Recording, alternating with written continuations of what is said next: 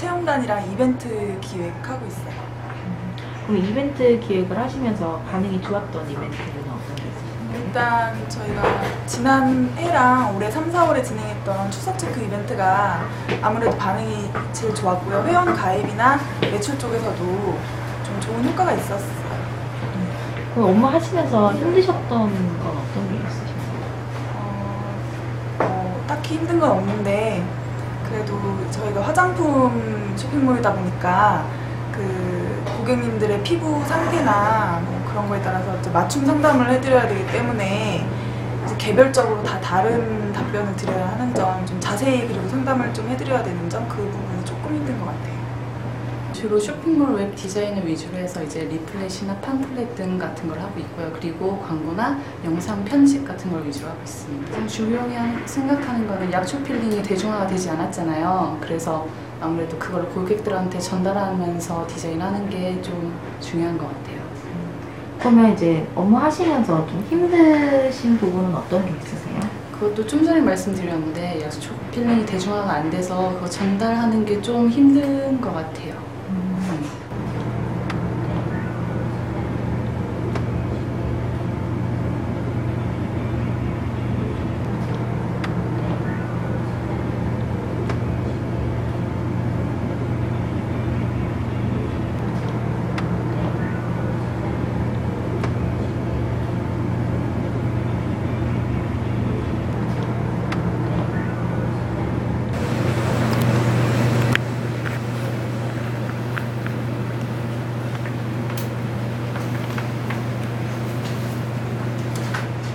특별히 어려운 점은 없었는데 어, 오프라인 쪽에서 제가 영업을 했을 때는 시간을 가지고 충분한 노하우를 이렇게 습득을 했었는데 온라인 쪽에서 전자상거래업에 관한 어떤 지식이 좀 부족해서 어, 즉 메이크샵의 운영 기능 이런 부분을 잘 이해하고 습득하는 부분이 좀 부족해서 그것 때문에 조금 초기에는 고생을 했고 어떤 방향 설정을 하는 데 있어서 조금 초기에 좀 어려운 점이 있었고 그리고 지금은 매일매일 어, 메이크샵의 운영 기능을 스터디하고 있습니다.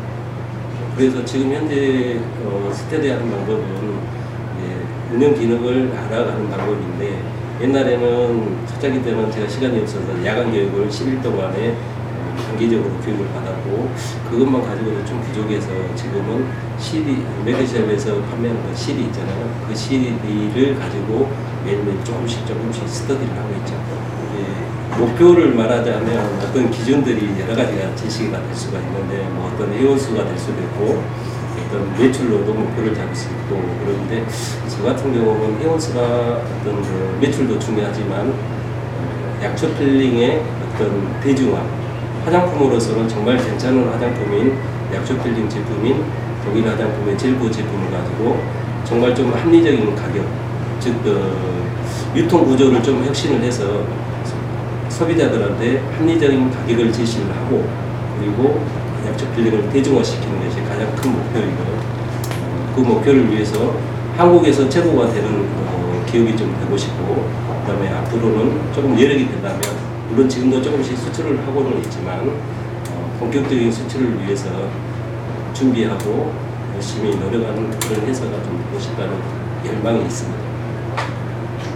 일단 제가 생각할 때는 준비를 철저히 해야 된다고 생각을 합니다. 첫째는 그 준비하는 과정에서 첫째는 아이템 선정을 잘 해야 되는 것이고요. 그리고 운영 기능에 대해서 교육을 많이 받아야 된다는 것을 절감을 하고 있습니다. 그리고 두 번째로는 어, 장기적인 안목과 시야를 가져야 된다고 생각합니다. 왜냐하면 저 같은 경우는 운영 기능 이런 부분을 잘 몰라서 방향 설정을 잘못해서 초기에 한 1, 2개월, 2, 3개월은 정말 고생을 많이 했거든요. 그래서 장기적인 안목과 시야를 넓혀야 되는 부분이 있고요. 그리고 세 번째로 생각을 한다고 하면 어, 투자를 잘 해야 된다고 생각을 합니다. 어, 시간, 투자에는 시간과 뭐 어떤 돈도 있겠지만 어, 초기 투자냐, 중기 투자냐, 어떤 적절한 타이밍에 투자를 하는 부분인데요.